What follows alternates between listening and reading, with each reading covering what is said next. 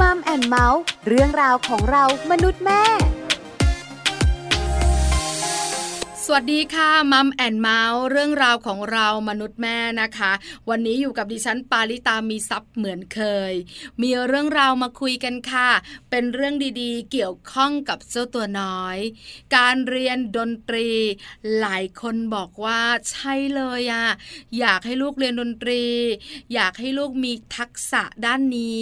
ลูกของเราจะได้มีสมาธิ เพราะประโยชน์ของดนตรีมันเยอะจริง ๆ แต่ปัญหาก็คือยังไม่ได้เข้าสู่วงการนี้ จะเริ่มต้นแบบไหนอย่างไรดีล่ะ เรียนดนตรีแพงไหม ไม่มีสตังเรียนได้หรือเปล่า เรียนที่โรงเรียนหรือว่าจะเรียนแบบส่วนตัวดีนะ มากมายไก่กองกับ ข้อสงสัยของคุณแม่ๆที่อยากให้ลูกเรียนดนตรีค่ะ วันนี้ Mom and Mouth มีคำตอบทุกข้อสงสัยแน่นอน แต่ต้องไปคุยกันยาวๆในช่วงของ Mom Story ค่ะช่วง Mom Story Mom Story วันนี้ค่ะ เราจะคุยกันในเรื่องของการเรียนดนตรี แต่เป็นการเริ่มต้น เป็นการทำความรู้จักกับดนตรีครั้งแรกของคุณแม่ๆนะคะ ว่าจริงๆแล้วเนี่ยถ้าเราอยากให้ลูกของเราเรียนดนตรี เราต้องทำแบบไหนอย่างไรบ้างเนี่ยนะคะ มีข้อสงสัยเยอะแพงไหมใช้สตังค์เท่าไหร่ เครื่องดนตรีที่เรียนต้องซื้อไหมที่สำคัญไปกว่านั้นเนี่ยจะให้เรียนที่ไหนดีเป็นโรงเรียนดนตรี หรือว่าจะเรียนเป็นการส่วนตัวแบบตัวต่อตัวกับคุณครูสอนดนตรี แล้วจะเริ่มเรียนกันกี่ขวบดี มากมายหลากหลายคำถาม วันนี้มัมแอนเมาส์มีแขกรับเชิญพิเศษ ที่จะตอบคำถามของคุณแม่ ๆ ได้ทุกคำถามเลยค่ะ คุณตายค่ะ คุณกฎชกร สกุลอิสริยาพรเนี่ยนะคะ คุณตายเป็นเจ้าของเพจ Facebook แล้วก็บล็อกดิทเลี้ยงลูกเล่นดนตรีค่ะ แล้วคุณตายก็เป็นนักดนตรีด้วย นอกเหนือจากนั้นยังเป็นคุณแม่ที่มีลูกเรียนดนตรี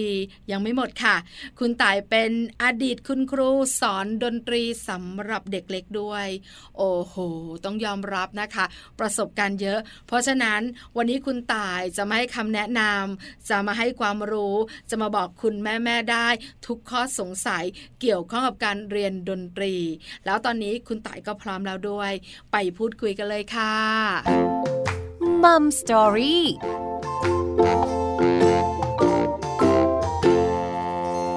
สวัสดีค่ะคุณตายค่ะ สวัสดีค่ะคุณปลา วันนี้มัมแอนเมาส์ขอความรู้คุณตายกันอีกแล้วนะคะ เกี่ยวข้องกับดนตรี แต่วันนี้เนี่ยอาจจะคุยกันในมุมของคุณพ่อคุณแม่ที่วางแผนไว้ ว่าอยากจะให้ลูกเรียนดนตรี แต่อาจจะยังไม่มีข้อมูล เลยอยากขอคำแนะนำจากคุณตาย ผู้คำวอดอยู่ในวงการดนตรี เป็นอดีตคุณครูสอนดนตรี เจ้าตัวน้อยก็เรียนดนตรีด้วย เพราะฉะนั้นวันนี้คุณตายบอกข้อมูลคุณพ่อคุณแม่กันหน่อยนะคะ ได้เลยค่ะด้วยความยินดีค่ะคุณปลา งั้นเริ่มต้นแบบนี้ ลูกของเราเนี่ยนะคะ จะเรียนดนตรี หรือคุณพ่อคุณแม่อยากจะให้เรียนเนี่ย ควรจะเริ่มต้นกันสักอายุเท่าไหร่ดีอะคะ ถ้าจะเริ่มเรียนดนตรีนะคะ เริ่มเรียนจริงจังแบบเป็นคอร์สเรียนอย่างเงี้ยนะคะ ก็แนะนำว่าน่าจะเริ่มจะพูดรู้เรื่องอะคะ่ะ น่าจะสักสามสี่ขวบอะไรเงี้ย พอจะบอกความต้องการตัวเองได้ พอจะคุยกันดูเรื่องให้อยู่ในแบบกฎในระเบียบวินัยเวลาเข้าห้องเรียนเนาะจะทำตามคุณครูได้ค่ะ อืมค่ะสามถึงสี่ขวบเนี่ยนะคะ ก็น่าจะประมาณเตรียมอนุบาลอนุบาลหนึ่งประมาณนี้เนาะ อืมใช่ค่ะ คุณตายขาถามนิดเดียว แล้วสมมุติว่าตอนนี้คุณแม่แม่ที่ฟังอยู่เนี่ย บอกว่าอายุลูกอะเลยแล้ว เพราะฉะนั้นเนี่ยอายุที่ถึงเพดานเลยคุณตาย ว่าถ้าอายุเท่านี้ยังเรียนได้อยู่ อายุเท่านี้อาจจะยากแล้วอะไรอย่างเงี้ยค่ะ คุณตายขามีไหมอะคะ จริง ๆ ก็ไม่มีข้อกำหนดนะคะ เรื่องอายุเพดานเนาะเพราะว่าก็มีผู้ใหญ่บางคนมาหัดเริ่มเล่นดนตรีมาเรียนกับไต่ก็เคยมีเหมือนกัน เพียงแต่ว่าก็ต้องบอกว่าถ้าเราเริ่มเร็วอะ มันก็จะพัฒนาไปได้เยอะกว่าคนที่เริ่มช้า อย่างเช่นหมดเป็นเป็นโนกล้ามเนื้อนิ้วมือมันก็ถูกฝึกฝนมาแล้วค่ะ อืมค่ะ ไม่ว่าจะเป็นเครื่องดนตรีแบบไหนชิ้นไหนก็ตามแต่ถูกไหมคะ ใใช่ค่ะ ค่ะ จริงๆ บางคนหลังเกษียณก็เพิ่งมาเริ่มเรียนก็มีก็ได้นะคะก็มีใช่ไหมคะจริง ๆ การเรียนรู้เนี่ยนะคะ ไม่สิ้นสุดดนตรีก็เหมือนกัน เราสามารถเริ่มได้ตอนที่เราสะดวก แต่ถ้าเป็นตอนเด็กๆเนี่ยก็จะดีกว่ากล้ามเนื้อต่างๆ เนี่ยอาจจะพัฒนาได้ง่ายกว่า ฝึกกันง่ายกว่า 10 ขวบ 15 ปีอย่างนี้ก็ได้ใช่ไหมคะคุณตายได้ค่ะ เพราะว่าอย่างนักดนตรีอาชีพคนที่เรียนเอกดนตรีบางคนก็เริ่มเรียนตอนสัก สิบสองสิบสามมัธยมแล้วก็มีนะคะ อย่างที่คุณปลาบอกค่ะ เรียนเมื่อพร้อมจะดีที่สุดอะค่ะ ค่ะ เอาละได้ข้อมูลเรื่องของอายุกันแล้วเว้ยนะคะ คราวนี้ต่อมากับคุณตาย เครื่องดนตรีก็สำคัญเหมือนกัน จะให้ลูกเรียนดนตรีแบบไหนอย่างไรเนี่ย อันนี้ก็เป็นโจทย์ที่ยากของคุณพ่อคุณแม่ขอคำแนะนำหน่อยสิคะคุณตายคะค่ะได้เลยค่ะ ก็ถ้าเป็นเด็กเล็กก่อนละกันนะคะ สักสามสี่ขวบที่พอจะพูดรู้เรื่องเนี่ย ก็จะมีสองแนวหลักๆ ค่ะ ที่มักจะนิยมเรียนกัน อันแรกเนี่ยก็คือดนตรีกลุ่มเนาะเหมือนไปเราไปเรียนพื้นฐาน ดนตรีทั้งหลายทั้งแหล่เลยค่ะ ตั้งแต่แบบเรื่องการฟังเรื่องการจับจังหวะ เรื่องเสียงดังเสียงเบา หรือว่าแบบไปฝึกการร้องเพลงอะไรเงี้ยค่ะ อันนี้ส่วนมากก็จะเป็นดนตรีที่เด็กๆหลาย ๆ คนไปเรียนพร้อมกันเนาะแล้วก็มีผู้ปกครองนะหรือคุณพ่อคุณแม่เข้าไปเรียนด้วยอย่างน้อยหนึ่งคนค่ะค่ะหรือว่าถ้าเป็นอีกแนวหนึงเนี่ยก็คือเป็นจับเครื่องดนตรีเป็นชิ้นไปเลยค่ะอ่าถ้าเด็กเล็กๆ ส่วนมากที่เริ่มเรียนกันเนี่ย ก็จะมีเปียโนไวโอลิน เครื่องท็อปฮิตหรือว่าในโรงเรียนประถมก็อาจจะมีเริ่มเรียนเป็น recorder ค่ะ เป็นเครื่องเป่าเหมือนขลุ่ยฝรั่งเนาะ จริงๆขลุ่ยไทยก็พอจะได้ หรือว่าเป็นแบบ melodion ที่เหมือนเปียโนตัวเล็ก ๆ แต่ว่ามีสายให้เราเป่าด้วยนะคะก็คือมีมากมายหลากหลายเครื่องดนตรีจะส่วนใหญ่ ถ้าเริ่มตั้งแต่เด็กเนี่ย คุณต่ายก็แนะนำไปแล้ว คราวนี้คุณต่ายขาเด็กที่จะเรียนเครื่องดนตรีแบบไหนเนี่ย เราสังเกตเขาอย่างไร หรือว่าเราให้เขาลองเรียนเลยอะคะจริงๆ เด็กเล็กมากๆเนาะอาจจะยังไม่ได้รู้จักเครื่องดนตรีเยอะเนาะ อาจจะให้ไปลองเรียนค่ะจริงๆแนะนำให้ไปลองเรียน แล้วก็ส่วนมากโรงเรียนสมัยเนี้ยก็จะมีแบบอะทดลองเรียนฟรีหนึ่งครั้งอยู่แล้ว การไปลองเรียนเนี่ยไม่ไม่ได้ไปลองหลักสูตรหรอกนะเพราะว่าครั้งเดียวมันไม่ได้รู้หลักสูตรอยู่แล้ว แต่ว่าค่ะเป็นการไปลองดูว่าเราอะเข้ากับคุณครูท่านนั้นได้หรือเปล่า โดยเฉพาะเด็กเล็กค่ะเด็กอนุบาลลองนึกดูเนาะถ้าเกิดเข้ากับคุณครูไม่ได้อะก็อาจจะ ส่งผลแบบไม่อยากจะเรียน หรือว่าบางทีมันก็จะเป็นแบบความฝังใจว่าเอ้ยเรียนด้วยการถูกบังคับ ก็ไม่อยากให้เขาเป็นแบบนั้น เพราะว่ากลัวว่าเดี๋ยวเขาจะไม่ชอบดนตรีไปในอนาคตนะคะ ก็คือพาลูกไปลองเรียนดูใช่ไหมคะ คุณตาย จะเป็นเครื่องดนตรีแบบไหนร้อยเขาเล่นดู แล้วก็ลองคุยกับคุณครูด้วย ว่าจะเข้ากับลูกของเราได้หรือเปล่า อันนี้สำคัญพอๆกับเครื่องดนตรีถูกไหมคะ ใช่ค่ะ โดยเฉพาะคุณครูคนแรกเนาะถ้าเป็นเด็กเล็ก ๆ เนี่ย เพราะว่าแต่ก็เคยมีนะสอนนักเรียนคนหนึ่งแล้วนักเรียนก็บอกว่าเนี่ยถ้าครูเลิกสอนนะหนูจะเลิกเรียนดนตรี เราก็แบบเออเนอะ ใช่ไหมใช่รู้สึกเหมือนกันเนอะว่า เออ เราก็เป็นมุมบวกของเขาเป็นพลังบวกของเขาเป็นสิ่งที่เขาใกล้ชิดแล้วก็แฮปปี้ลูกของแม่ปลากับคุณตาย บอกว่าเนี่ย พอแล้วนะแม่จบอนุบาลสามก็เลิกเรียน บอกทำไมล่ะ ก็โรงเรียนเนี้ยเขามีแค่อนุบาลสามปหนึ่งไม่มีแล้วงั้นหนูไม่เรียนละ หนูไม่ชอบโรงเรียนอื่นเออเราก็ทำหน้างงๆเหมือนกันว่า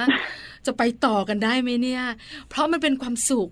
มันเป็นสิ่งดีๆ เนอะเรียนดนตรีก็ใช่เหมือนกันคุณครูสอนดนตรีกับเจ้าตัวน้อย ก็ต้องมีปฏิสัมพันธ์ที่ดีต่อกันใช่ไหมคะคุณต่ายขาสำคัญมากใช่ค่ะๆคราวนี้คำถามต่อมา เป็นคำถามที่อยู่ในใจของปาเสมอ รวมถึงคุณแม่ๆหลาย ๆ ท่านด้วย ถ้าจะให้ลูกเรียนดนตรี เราต้องมีเครื่องดนตรีที่บ้านไหมต้องซื้อเครื่องดนตรีชิ้นนั้นหรือเปล่าคะคุณต่าย อืมถ้าเรียนดนตรีที่เป็นเครื่องนะคะ ก็แนะนำว่าควรจะมีเครื่องดนตรีค่ะค่ะ เพราะว่าการเรียนดนตรีสิ่งที่สำคัญมากเลยคือการซ้อมอะค่ะ จะแนะนำนักเรียนนะ ถ้าเด็กๆก็บอกว่าซ้อมทุกวันเวนลาห้านาทีเนี่ย ก็ยังดีกว่าไปซ้อมวันเดียว แล้วก็แบบครึ่งชั่วโมงชั่วโมงหนึ่งนะ เพราะว่าการเล่นดนตรีมันก็ฝึกกล้ามเนื้อด้วยเนาะถ้ากล้ามเนื้อไม่ได้ใช้ตลอดเนี่ย มันก็อาจจะเล่นได้ไม่คล่องเหมือนกล้ามเนื้อที่ฝึกทุกวันนะคะ แต่ทีนี้ก็ยุคสมัยเนี้ยแบบดีมากเลยไม่เหมือนตอนสมัยตายเด็กๆอะสมัยตายคือเรียนเป็นโนก็คือต้องซื้อเป็นโนเนาะค่ะแต่ว่ายุคเนี้ยก็จะมีออปชันเพิ่มขึ้นเนอะก็คือแบบอะมีให้เช่าโอ้ซึ่งค่าเช่าก็ราคาไม่ได้แพงนะคะค่ะอย่างเปียโนเนี่ยไปดูคร่าวๆก็อาจจะเริ่มตั้งแต่เก้าร้อยกว่าบาทถึงแบบพันสองพันแล้วแต่ขนาดเปียโนเนาะต่อเดือนนะคะค่ะซึ่งอืมบางร้านนี่ก็ใจดีด้วยบอกว่าถ้าเกิดว่าเช่าเสร็จแล้วจะซื้อเป็นโนเขาต่อเดี๋ยวเขาเอาค่าเช่ามาหักลบจากค่าซื้อก็ได้นะอืม น่ารักนะคุณต่ายเนาะใใช่หรืออย่างอีกเครื่องหนึ่งที่ฮิตก็คือไวโอลินเนาะไวโอลินเนี่ยแนะนำเลยว่าให้เช่า เพราะว่าไวโอลินอะไซส์มันจะโตตามเด็กค่ะ มันจะมีตั้งแต่ไซส์เล็กเด็กมินิเลยอะอย่างลูกสาวเรียนมา สี่ห้าปีเนาะก็เปลี่ยนไปสามไซส์แล้วคือถ้าซื้อทุกไซส์นี่ไม่ไหวนะคะ คุณต่ายบอกเป็นความรู้หน่อยสิ คุณแม่หลาย ๆ ท่านอยู่ในวงการนี้เนี่ยก็ไม่มีปัญหาหรอกลูกเรียนดนตรี ข้อมูลต่างๆ ก็จะมีเนอะแต่ถ้าเป็นคุณแม่ที่ไม่ได้อยู่ในวงการนี้กำลังจะเข้ามาเนี่ย คงนึกไม่ออกว่าเครื่องดนตรีที่เราคุยกันเนี่ยราคาแพงไหม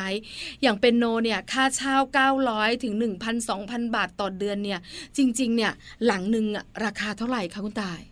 ถ้ามือหนึ่งนี่ก็น่าจะเป็นแสนเป็นโนยี่ห้อที่เราคุ้นเคยเนาะแต่ถ้าเกิดมือสองก็ห้าหกหมื่นอาจจะซื้อได้ แต่เป็นโนอาจจะมีออปชันอีกอันนึงคือเป็นโนไฟฟ้าก็จะสักประมาณสามสี่หมื่นค่ะ ค่ะ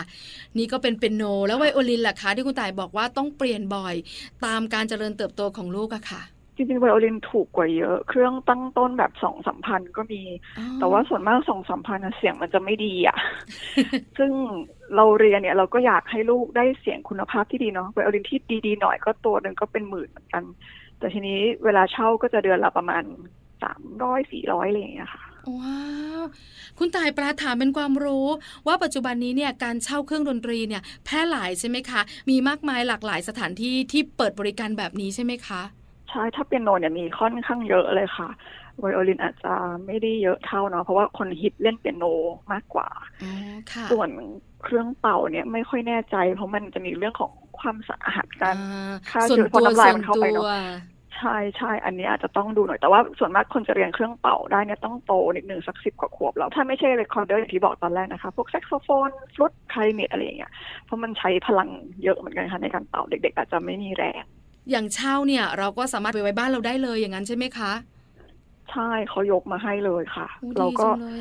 ทำการจ่ายค่าเช่าตามกำหนดเวลาแค่นั้นแหละค่ะเขาก็ไม่มายกของเราคืนไปหรอกค่ะ ดีจังเลยอะ อันนี้เปิดโลกจริงๆนะ คือคุณแม่ที่ไม่ได้อยู่ในวงการนี้เนี่ยไม่ได้ค้ำบอร์ดเหมือนคุณตาย หรือคุณแม่หลาย ๆ ท่านที่มีลูกเล่นดนตรีเนี่ยอาจจะไม่ทราบ อันนี้ก็เป็นข้อมูลที่คุณตายบอกกับเราเนี่ยนะคะ คราวนี้คุณตาย หลาย ๆ คนคงอยากรู้ต่อ ว่าเวลาเราจะให้ลูกของเราเรียนดนตรีเนี่ยมันก็ต้องมีค่าใช้จ่ายเนอะคุณตาย นอกเหนือจากนั้นเนี่ยมันยังมีเรื่องของเวล่ำเวลาที่เข้ามาเกี่ยวข้องด้วย ต้องเรียนอย่างต่อเนื่องอะไรต่างๆ การเรียนดนตรีค่าใช้จ่ายสูงไหมคะคุณต่ายคะ การเรียนดนตรีนะคะ ถ้าเกิดไม่ได้มีเรียนดนตรีอยู่ในโรงเรียนประจำของเราอยู่แล้วเนาะะเรียนพิเศษเสาร์อาทิตย์หรืออะไรอย่างเงี้ยจริงๆค่าเรียนก็หลากหลายเลยค่ะ อาจจะตั้งแต่หลักร้อย สมมติสักสี่ห้าร้อยไปจนถึงแบบพันหรือสองพันแล้วแต่คุณครูหรือว่าสถาบันด้วยนะคะค่ะ ซึ่งเราก็จะแนะนำว่าควรจะเรียนอย่างน้อยนะคะ อาทิตย์ละครั้งจริงๆเรียนอาทิตย์ละครั้งก็พอถ้าไม่ได้จะไปสอบจะไปแข่งมันก็จะไม่เรียนเยอะกว่านั้น เพราะว่าหนึ่งอาทิตย์ก็เป็นช่วงเวลาที่พอเหมาะที่กำลังแบบเออซ้อมกันบ้านแล้วก็ไปเรียนต่อคราวหน้าก็จะมีพัฒนาการที่เห็นชัดเจนนะคะค่ะ ค่าเรียนดนตรีหลักร้อยหรือว่าหลักพันเนี่ย อันนี้ต่อครั้งหรือต่อคอร์สคะต่อครั้งค่ะ ต่อครั้งใช่ไหมคะ แล้วคอร์สหนึ่งส่วนใหญ่มันกี่ครั้งอะคุณตาย คือส่วนมากที่เห็นตอนนี้มักจะให้แบบจ่ายไปเลยสิบสองครั้งประมาณสามเดือนอะไรอย่างเงี้ยค่ะ อันนี้เป็นระบบโรงเรียนนะคะ แต่ว่าถ้าเป็นคุณครูที่แบบสอน private สอนตามบ้านอะไรเงี้ยอันนี้ก็แล้วแต่คุณครู สมัยไต่เรียนก็มีทุกแบบค่ะ อาจจะจ่ายทุกเดือนก็ได้ค่ะจะจ่ายเป็นครั้งก็ได้จะจ่ายเป็นสามเดือนแล้วแต่ผู้ปกครองสะดวกอันนี้ก็ต้องแล้วแต่ตกลงกับคุณครูเลยค่ะ ค่ะ เพราะฉะนั้นก็บวกลบคูณหารได้แล้วนะคะ แล้วแต่เราจะเลือกถ้าเป็นหลักร้อยนะคะ ก็คูณไปต่อคอร์สนะคะแล้วถ้าเป็นหลักพันก็คูณกันไป แล้วเด็กๆเนี่ยควรเรียนดนตรีต่อเนื่องกี่คอร์สคะหรือว่าคอร์สเดียวก็พอแล้วอะคะคุณตาย จริงๆ เรียนดนตรีเนี่ยเรียนได้ตลอดชีวิตเลยนะคะ คนที่เรียนดนตรีจนเขาจบปริญญาเอกแล้วอะเขาก็อาจจะยังเรียนต่อก็ได้นะคะ คือมันเป็นการเรียนที่ไม่มีสิ้นสุดอะคะ่ะ พูดอย่างนี้เดี๋ยวคุณพ่อคุณแม่จะตกใจว่าโอ้โหฉันต้องส่งจนลูกจบปริญญาเอกหรือเปล่า แต่ว่าเอาตามที่คุณพ่อคุณแม่แบบสะดวกอะค่ะ ก็คือ ถ้าเรียนตั้งแต่ต้นเลยค่ะ ตั้งแต่เด็กๆเนาะสามสี่ขวบปีหนึ่งก็อาจจะเป็นเพลงแบบเพลงเด็กอนุบาลเนาะอาจจะยังไม่เป็นเพลงที่แบบ เออฟังเราเพราะหรือเพลงที่เราคุ้นเคยอะไรเงี้ยค่ะ ถ้าให้แนะนำไปเลยว่าแบบอยากจะให้มีดนตรีอยู่ในชีวิต เราเลิกเล่นไปห้าปีสิบปีกลับมาก็ยังเล่นได้อยู่ ก็ควรจะเรียนถึงสิบแปดถ้าไหวนะคะ หรือถ้าเป็นการสอบเกรดนี่ก็เทียบเท่ากับประมาณเกรดแปด เกรดสุดท้ายอะของระบบอังกฤษค่ะ คือที่แนะนำขนาดเนี้ยเพราะว่าก็จะมีเพื่อนอะสมมติเรียนถึงเกรดสี่เกรดห้าเราก็เลิกอะยังเล่นได้อยู่ไหมมันก็ยังเล่นได้ค่ะ แต่ว่ามันก็จะอ่านโน้ตไม่คล่องอะแต่ว่าถ้าจบเกรดแปดเนี้ยค่อนข้างชัวร์ว่าหยิบโน้ตอะไรมาก็ยังเล่นได้ หรือว่าบางคนที่อาจจะไม่ได้เรียนระบบที่เป็นแบบคลาสสิกอย่างที่ไตเรียนเนี่ยเขาก็อาจจะอะสมมติได้ยินเพลงนี้ชอบก็เอามาเล่นพอได้อะไรอย่างเงี้ยค่ะ คือคล้ายๆกับภาษาอังกฤษนะคุณตายเนอะ ถึงเราจะเรียนเราไม่ได้ใช้เราลืมได้ถูกไหมคะคุณตายใช่ใช่ดนตรีก็คล้ายกัน แต่ที่คุณต่ายแนะนำเนี่ยถึงเกรด 8 หรือประมาณอายุ 18 ปีเนี่ยก็คือว่าไม่ว่าเราจะเลิกเรียนไปกี่ปี เราก็มีพื้นฐานมันฝังอยู่ในตัวเรา เราสามารถอ่านโน้ตได้แล้วก็เล่นเพลงได้ ไม่ว่าเมื่อไหร่ก็ตามแบบนั้นใช่ไหมคะ ใช่ค่ะ ค่ะ อันนี้เป็นคำแนะนำแต่คุณพ่อคุณแม่จะสะดวกแบบไหน อันนี้เราไม่ว่ากันเนอะคุณต่ายเนอะใช่ใช่ค่ะ ค่ะ แล้วถ้าไม่มีสตังค์ล่ะคุณตาย ค่าใช้จ่ายก็มีใช่น้อยนะ บวกลบคูณหารแล้วเนี่ยนะคะ จะเป็นต่อครั้งจะเป็นต่อคอร์สก็ต้องใช้สตังค์ถ้าไม่มีสตังค์ทำอย่างไร มีคำแนะนำไหมอะคะจริงๆนักดนตรีหลายคนก็ใช้วิธีนี้เหมือนกันนะคะ ก็คือเรียนดนตรีในโรงเรียนเลยค่ะ โรงเรียนมัธยมขนาดใหญ่นิดนึงเนาะเขาก็จะมีวงดุริยางเป็นของตัวเอง หรือว่าวงออเคสตราเป็นของตัวเองค่ะ อันนี้ก็คือเรียนฟรีอยู่แล้ว เพียงแต่ว่าลูกเราก็อาจจะต้องอใช้เวลานิดนึงคืออาจจะต้องไปเช้าเพื่อไปซ้อมหรือว่าอยู่เย็นเพื่อซ้อมหรือว่าบางทีปิดเทอมมีงานกิจกรรมก็อาจจะต้องซ้อม ส่วนมากก็จะไม่ได้จ่ายค่าเรียนเพิ่มอะค่ะ ก็ถือเป็นแบบกิจกรรมในโรงเรียน แล้วก็อีกอย่างก็คือ เราก็มีเครื่องซ้อมแน่นอนต้องไปซ้อมทุกวันที่โรงเรียนอยู่แล้ว ไม่ต้องเอาเครื่องกลับบ้าน ก็ช่วยได้เหมือนกันโดยเฉพาะเครื่องเป่าหลาย ๆ คนนะคะ ก็เห็นนักดนตรีที่เรียนเอกดนตรีเนี่ย ก็เริ่มแบบนี้ก็มีนะคะ ก็เป็นตัวเลือกอีกหนึ่งตัวเลือกนะคะ ที่คุณพ่อคุณแม่อาจจะไม่สะดวกเรื่องของสตุ้งสตังก็เป็นการเรียนดนตรีในโรงเรียนประจำของเรานี่แหละ ที่เราเรียนเนี่ยนะคะ เพราะว่าส่วนใหญ่ปลาก็จะเห็นละโรงเรียนมัธยมขนาดใหญ่ ก็จะมีวงดูริยาง แล้วเด็กๆก็สามารถเรียนดนตรีได้ มีทักษะทางสังคม แล้วก็ได้เปิดโลกนะ บางครั้งได้เดินทางไปต่างประเทศด้วยคุณตายปลายเห็นหน่ะแล้วเขาก็สนุกสนาน จริงๆต่ายก็เคยเล่นดนตรีอยู่ในวงโยธวาทิตของโรงเรียนเหมือนกัน ก็มีแบบไปแข่งตอนนั้นต่างจังหวัดก็มีเหมือนกันค่ะ อืมค่ะ คือสนุกนะ ได้ทำสิ่งที่เรารักแล้วก็ได้อยู่กับเพื่อนๆด้วย แล้วก็ได้เดินทาง ได้หาประสบการณ์ใหม่ อันนี้มันก็เปิดโลกอีกแบบหนึ่งก็แล้วแต่คุณพ่อคุณแม่สะดวกค่ะ คราวนี้ต่อมาหลายๆท่านเนี่ยนะคะ คงอยากรู้ว่า ถ้าอยากให้ลูกเรียนดนตรีฉันจะเรียนแบบไหนดีล่ะ ไปเรียนตามโรงเรียน หรือว่าจะเรียนแบบส่วนตัว คุณครูมาสอนที่บ้านอะไรแบบเนี้ย เลือกแบบไหนดีกว่ากันคะคุณตายต้องตอบว่าแล้วแต่จริตคุณพ่อคุณแม่และลูกเลยนะคะ ว่าเราจะเข้ากับคุณครูท่านไหนได้ ข้อดีของโรงเรียนเนี่ยก็คือว่าแต่ละโรงเรียนก็จะมีมาตรฐานในการคัดคุณครูเข้ามาอยู่แล้ว แล้วก็จะมั่นใจได้ ส่วนหนึ่งนะคะ เพราะเขามีมินิมัมขั้นต่ำต้องสอบได้อะไรถึงจะมาเป็นคุณครูได้ แล้วก็มีการอบรมให้คุณครูอยู่แล้ว แต่ว่าถ้าข้อดีของทางด้านฝั่งคุณครูส่วนตัวหรือคุณครู private เนี่ย ก็คือมันก็จะมีความแบบยืดหยุ่นได้มากกว่าเรื่องของการ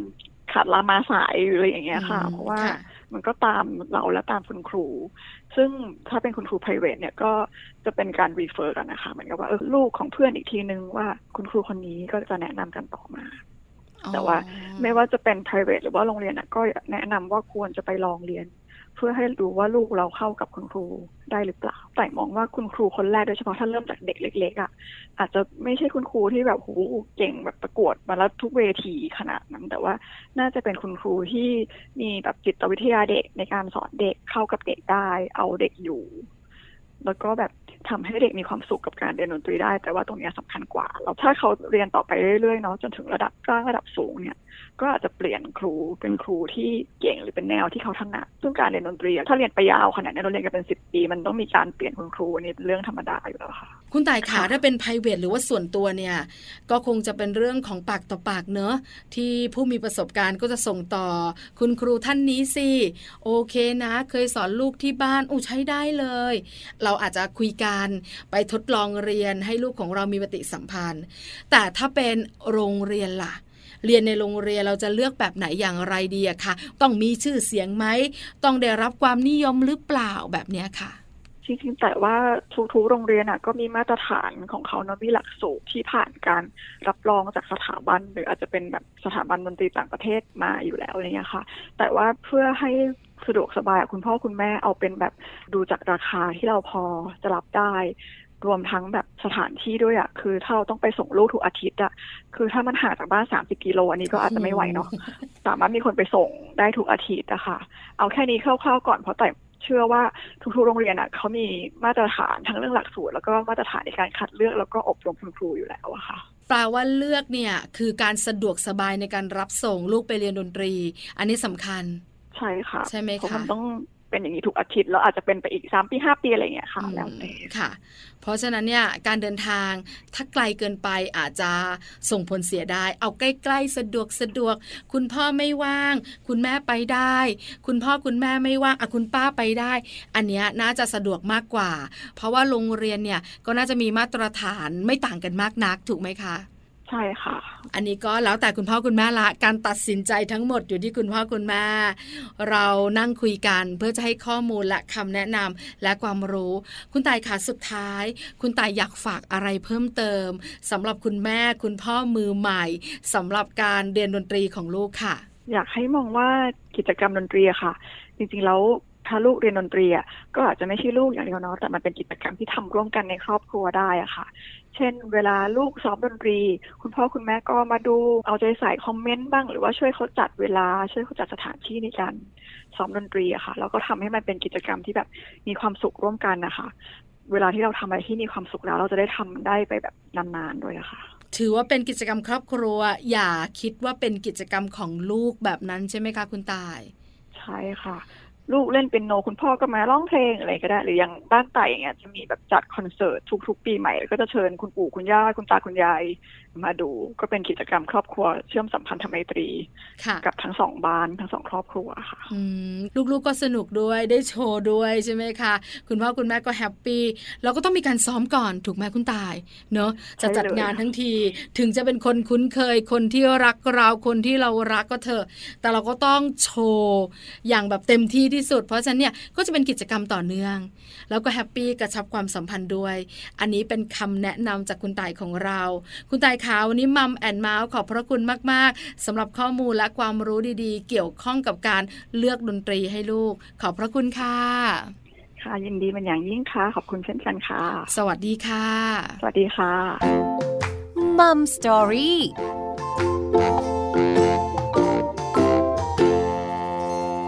ขอบคุณคุณต่ายมาก ๆ ค่ะ คุณกฎชกร สกุลอิสริยาพรนะคะ คุณต่ายเป็นเจ้าของเพจ Facebook และบล็อกดิดเลี้ยงลูกเล่นดนตรีค่ะ แล้วคุณต่ายยังเป็นคุณแม่ที่มีลูกเรียนดนตรี ในอดีต คุณต่ายเป็นคุณครูสอนดนตรีสำหรับเด็กเล็กด้วย ความรู้เยอะมาก แล้วคุณต่ายให้คำแนะนำคุณแม่กระจ่างทุกข้อ คุณแม่แม่ของเราได้คำตอบ มีต้นทุนความรู้เกี่ยวข้องกับดนตรีสำหรับลูกกันแล้ว เพราะฉะนั้นคุณแม่แม่น่าจะตัดสินใจได้ ว่าจะให้ลูกเรียนดนตรีแบบไหนอย่างไร เรียนเมื่อไหร่ เรียนกับใคร เรียนที่ไหน